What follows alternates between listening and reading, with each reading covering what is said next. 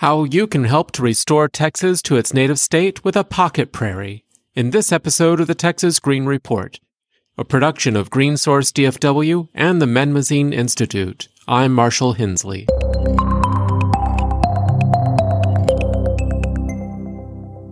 Planted on a small plot of land on the grounds of Parker Elementary in the Houston Independent School District, Texas native grasses and flowers grow as a tiny part of a huge restoration effort of one of the world's most disturbed ecosystems.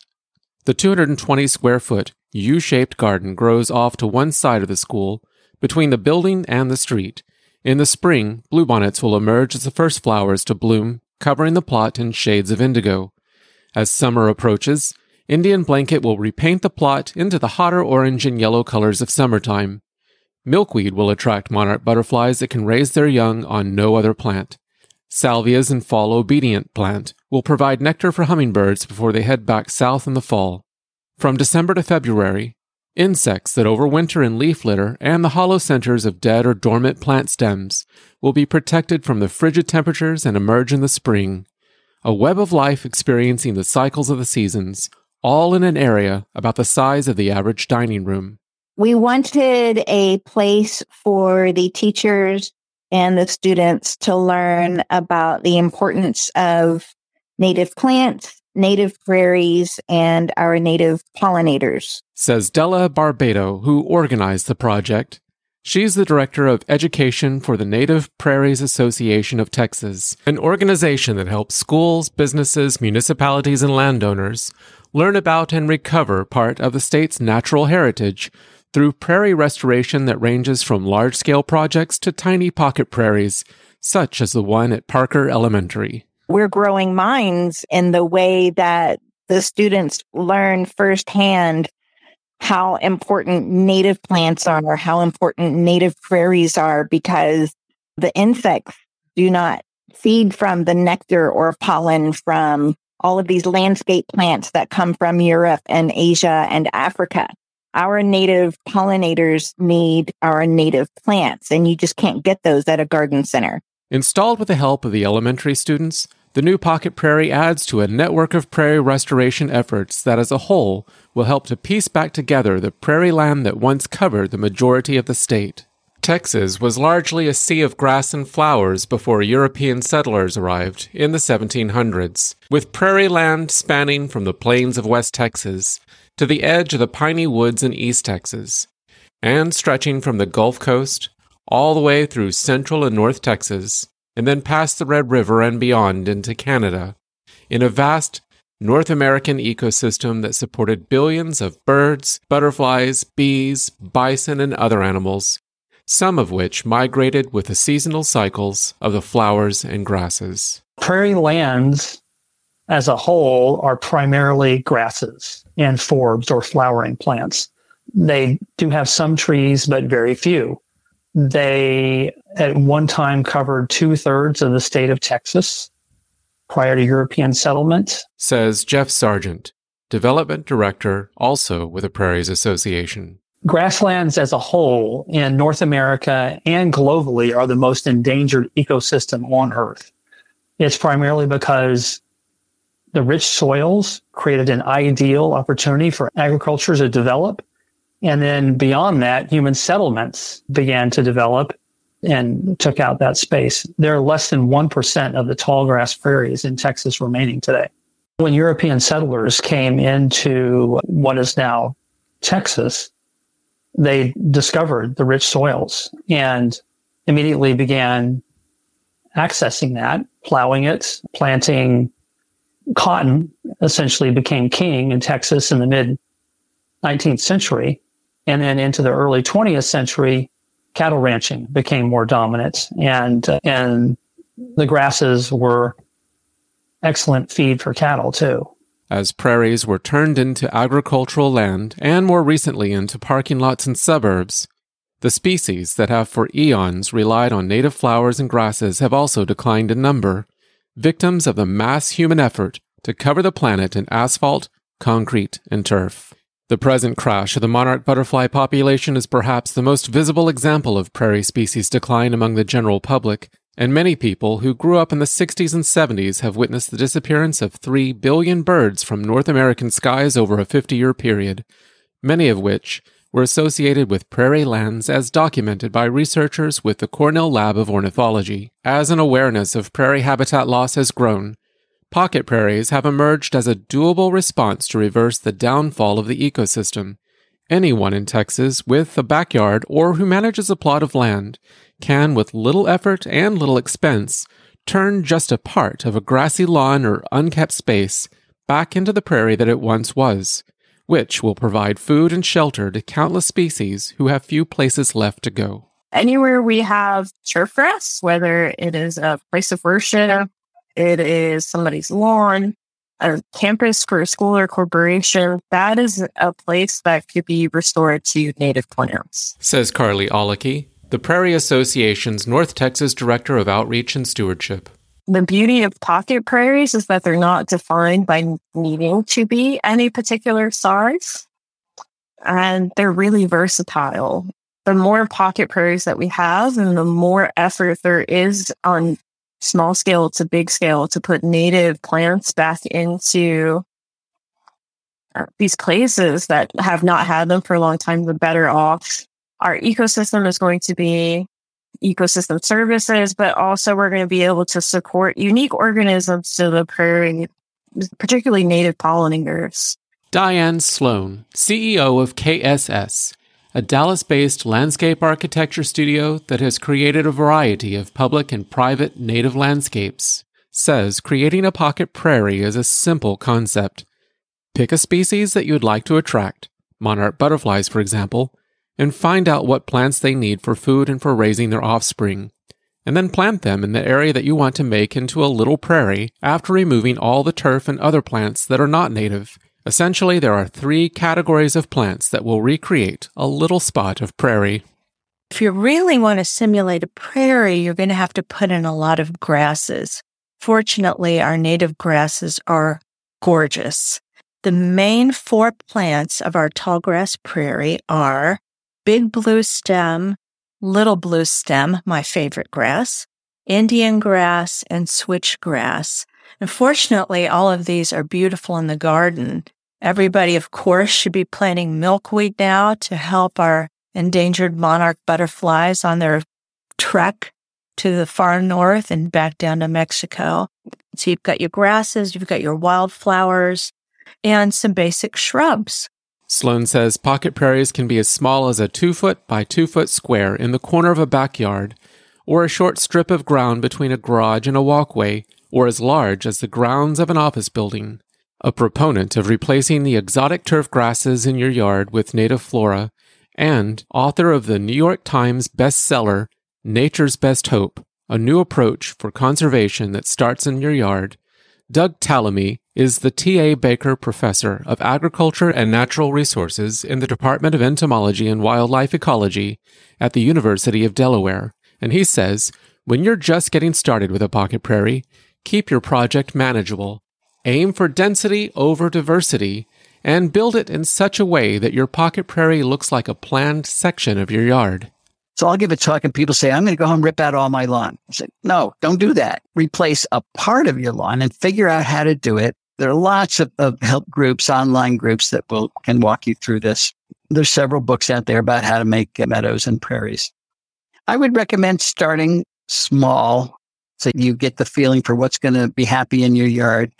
This is where I would use lawn or grass as a cue for care. So line it with maybe one mower's width of turf grass that explains to your neighbors this is not just a patch you forgot to mow, that it's an intentional part of your landscape.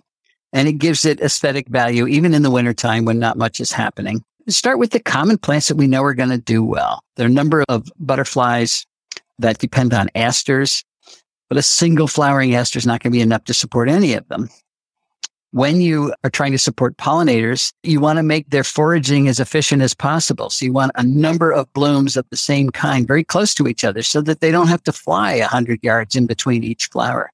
That burns up more energy than they get from the nectar and the pollen. So patches of plants are very important. We do want diversity, but you need density as well. You need abundance. And most of all, he says, Understand that wildlife will eat your pocket prairie. That's part of the plan. You're rebuilding the food web. If you have a plant that is not being eaten by something, it's not doing its job. I get calls. People say, I planted a milkweed and worms got on them and ate it. So I squished the worms. The worms, of course, are caterpillars of the monarch. But a single milkweed ramet is not enough to get even a single caterpillar through to maturity. So what you really want is a milkweed patch. And then you can have all the monarchs you want and there'll be enough food material so they can complete their development. So it's a balance, a delicate balance between diversity you want as many species as you can get, but you want enough of each species so that the things that need those plants can actually complete their development. When you put in any kind of a prairie planting in your yard, you are helping maintain the creatures that keep us alive on this planet. It's really important. And yes, they're sequestering carbon. And yes, they're managing the watershed because those deep root systems create channels where the water infiltrates and replenishes the water table as opposed to running off in sheets when you have a thunderstorm, which is what happens with lawn grasses. And then finally, those plants, by making those caterpillars and those grasshoppers and the other things that are eating those plants are providing the food that supports other animals. Let's just talk about birds. If you want a Carolina chickadee breeding in your yard, you need 6,000 to 9,000 caterpillars just to get the babies to the point where they leave the nest. That's one nest. Where are those caterpillars going to come from? They're going to come from the plants in your yard. And it's not lawn and it's not non-native trees. It's not crepe myrtle. It's not camellias. It's not all these plants we bring in from Asia. It's going to be the native plants. Things like goldenrod support 110 species of caterpillars.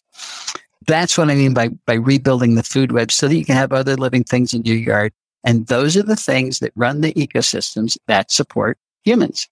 You're contributing to conservation with this hobby and you will learn what works and what doesn't work as you proceed. At my house, we have 10 acres that was mowed for hay and we've put it back. And I've been taking a picture of every species of moth that now occurs in our yard. And I'm up to 1,195 species because we put the plants back. I always say, imagine what would happen if everybody put the plants back. And that's what these pocket prairies are. We're starting to create living landscapes instead of just dead decorations. It's very rewarding. It is our responsibility as, as gardeners of the earth. It's our responsibility to make it a livable earth. There's a lot to feel good about when you actually do this. Once established, pocket prairies need very little maintenance, like keeping them free of turf grasses and other non native plants that will always encroach. May also need to be watered for the first year or two, but only occasionally. Sloan says the fact that a pocket prairie needs very little work for the most part is itself an incentive to turn as much of your lawn into a prairie as you can manage. The first year, you will have to do the watering. You will have to manually weed to keep undesirable things out of the garden. We all know that our soils just carry all kinds of undesirable seeds, but that will be less the second year and by the third year, you should really be up and running with very little water, mowing once or twice a year. And that's it. And although the immediate benefits of pocket prairies can be seen in the habitat that they create for native wildlife, Aleki says that the more land we restore to a prairie like state, the more we'll see the eco services that they offer. Oh, there's definitely short term and long term benefits. The short term is seeing benefits for native pollinators, but the long term benefits are definitely going to be along the line of preserving ecosystem services, especially pocket prairies in urban areas, which are expected to get hit by 7 to 12 degree Fahrenheit increases under some of the worst climate change model increase projections for heat. Prairies can help absorb some of that heat they are capable of absorbing up to five tons of carbon in an acre after it's been allowed to establish. So if you're looking at about five years or so into a restoration process, when you've been able to establish a diverse community, you can store an absolute ton of carbon. And right now, one of my favorite factoids is that if we were to snap our fingers and preserve all the native grasslands in the US, we could sequester 1 billion metric tons of carbon right now just by keeping them as they are on the ground. And they're just really great at it. But importantly, too, from an urban perspective, is prairies are absolutely ace at mitigating rainfall and flooding. In fact, prairies are capable of absorbing up to nine inches per acre of rainfall, which is absolutely amazing. And in a state that's usually in the top 10 for natural disasters, such as the flooding event that we just saw this summer, that's incredibly important. And all of this is due to the tremendous root systems that prairies have. When we're looking at a stand of switchgrass with it six feet above ground, there's at least six feet of roots below that plant, which allows them to do the things like store carbon and slow rainfall and help keep our cities from flooding. And just as important, says Sloan, pocket prairies are beautiful features to observe throughout the seasons. In the spring, your pocket prairie will come to life. The grasses will just spring up out of the ground. Nobody has springs like Texas.